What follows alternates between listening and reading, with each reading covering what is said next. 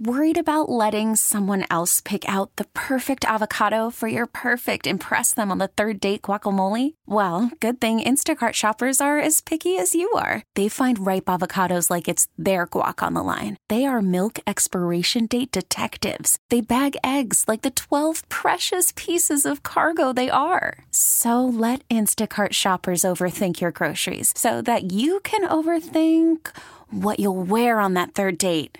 Download the Instacart app to get free delivery on your first three orders while supplies last. Minimum $10 per order, additional term supply.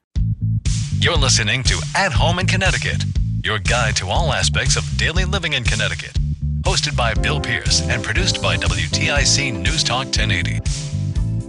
Good morning and welcome. I'm glad to uh, have back with us this morning Pamela Atwood, a gerontologist and executive director of Colebrook Village at Hebron, which is a new senior living community which is opening in the spring. And uh, Pam, a very busy person, and glad you could take time out to be with us. Good morning. Good morning, Bill. I'm so glad to be here. And uh, as usual, you've brought along a guest this morning. I did. I brought Lynn McPhelimy. Lynn is a nationally recognized organizer, motivational speaker, and the author of the bestseller In the Checklist of Life.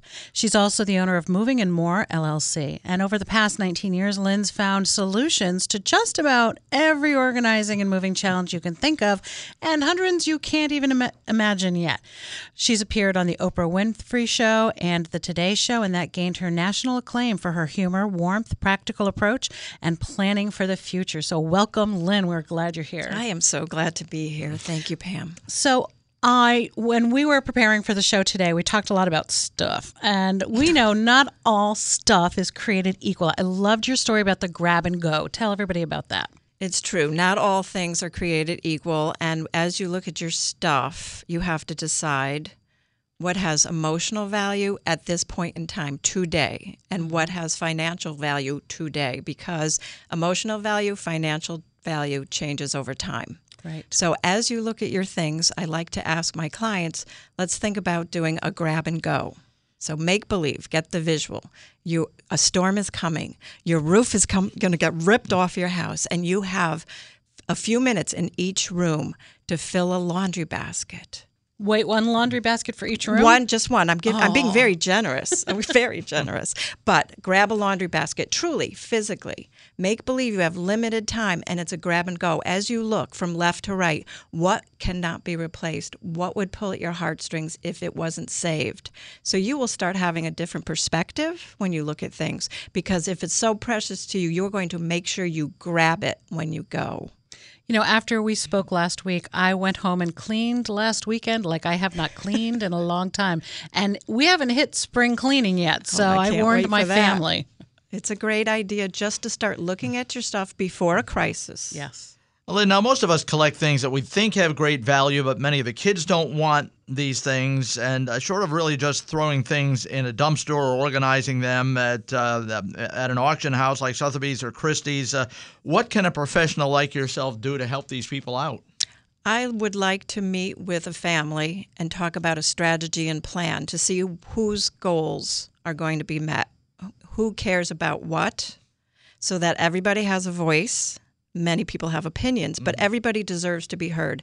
And you cannot make decisions for somebody else what's important to them. So you can't assume that my children want the crystal. Mm-hmm. They might just want a hammer, mm-hmm. just a little something around the house that reminded them of spending time building something. So give people the opportunity to take time to look at their stuff and things I ask people to spend time, have conversations and do not judge each other. And that's really the hard part is the not judging. Um, can you give us some examples? Like, I have my parents are absolutely wonderful, and those of us who know my parents will only be able to imagine what the home of two realtors looks like. There are files and piles and piles of files, and um, you know, trying to determine how to weed things out that might have some importance. I mean, assuming the roof is not going to blow Okay, off, right, you know, right. and and not wanting to wait until after both of them die or have to move. You know, how do we get started in this? S- timing is everything. Create, a, tell create a time. Create a time that you all can work together and remind yourself of that was then and this is now. So when you pick up something like a file that dates back to 1968. Mm-hmm. That was then, but this is now. Do you need this now in terms of paperwork? Sure. So that's the hard part is paper. It's very slow going through it. Um, if there's ways to digitize it and thin out the file drawer, even better because then you can share your documents with family. So there's many approaches to many things. Paper is touched one way. Emotional things in terms of you know your childhood report cards. Right. Um, so give it time, and also things become more valuable to family members if someone is is has an illness or you've lost them. All of a sudden, that thing that you did not care about becomes precious. You know, it's funny that you said that because I think a lot of us, you know, if we're on Facebook or Pinterest or something, we see in social media so and so made a, a pillow out of dad's ties or, you know, a hug blanket out of all of our shirts. You know, I mean, should we be saving stuff like that or does that just add to my own personal hoard? No, no, no, no. You must save it if you have a plan for it because it's don't play the shell game. Well, I'm going to put that over there for now, and then I'll get to it at some point. Say, I am gathering all of my son's t shirts and I'm going to create a quilt for him. Right. And then you execute. You give yourself dates and times to meet your goals. Sometime, some way, somehow is not not good goal setting. Okay. I'm not sure how much time we have left. I could talk to Lynn all day, just so you know. We've got about uh, two and a half minutes or so, so we're Excellent. doing fine. that Feels like a century. Yeah, because the other thing we don't hoard well in, in, in our lives now is minutes, right? yes, minutes are precious. So uh, we are hopefully going to be doing a presentation with you in April uh, with Colebrook Village, and one of the things that we're going to talk about is transitions. Mm-hmm. So when we're talking about helping mom and dad or aunt, or uncle, whoever downsize, um, if someone was a hoarder. It, it- does that always require professional help like they have on television, or is calling a professional like yourself enough? there's c- people um, because of the TV show, people just start tossing that term and label onto everybody and everything, which Yeah. um, it takes hoarding. If there is a true hoarding problem, you should seek professional help. If you have um, a need to help somebody sort and organize, call someone like me who can deal with your, as people call me, hello. I have 50 years of stuff in mm-hmm. my house because I haven't moved for 50 years. Right. That's a different, that's not an emotional hoarding. It's just things have accumulated over time. You know you'll be moving to a smaller space and you need help sorting and organizing those things that go to family, things that will get moved with you, things that could be sold, monetized is a good thing, donation, and then disposed of. So it's a very organized number of steps to take and you just get it started. Okay. Um, before we wrap, I just I do want to say I know that we've got a couple of folks listening today. Clay and Carol, thank you for listening. Um, Lynn, I know word of mouth is usually the best way to find the best in any business.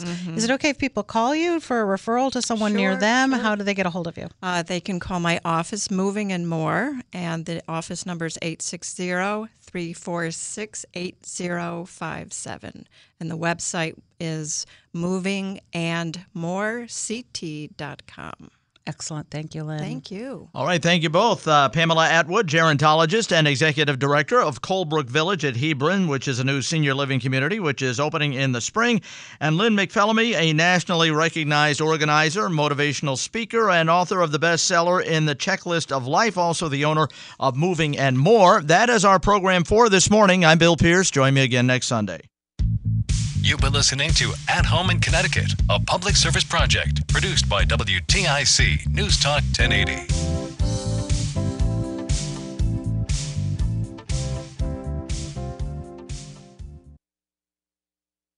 Hey, Rob Bradford here. I have set out on a mission with my good friends at FanDuel to prove what I have known for some time baseball isn't boring.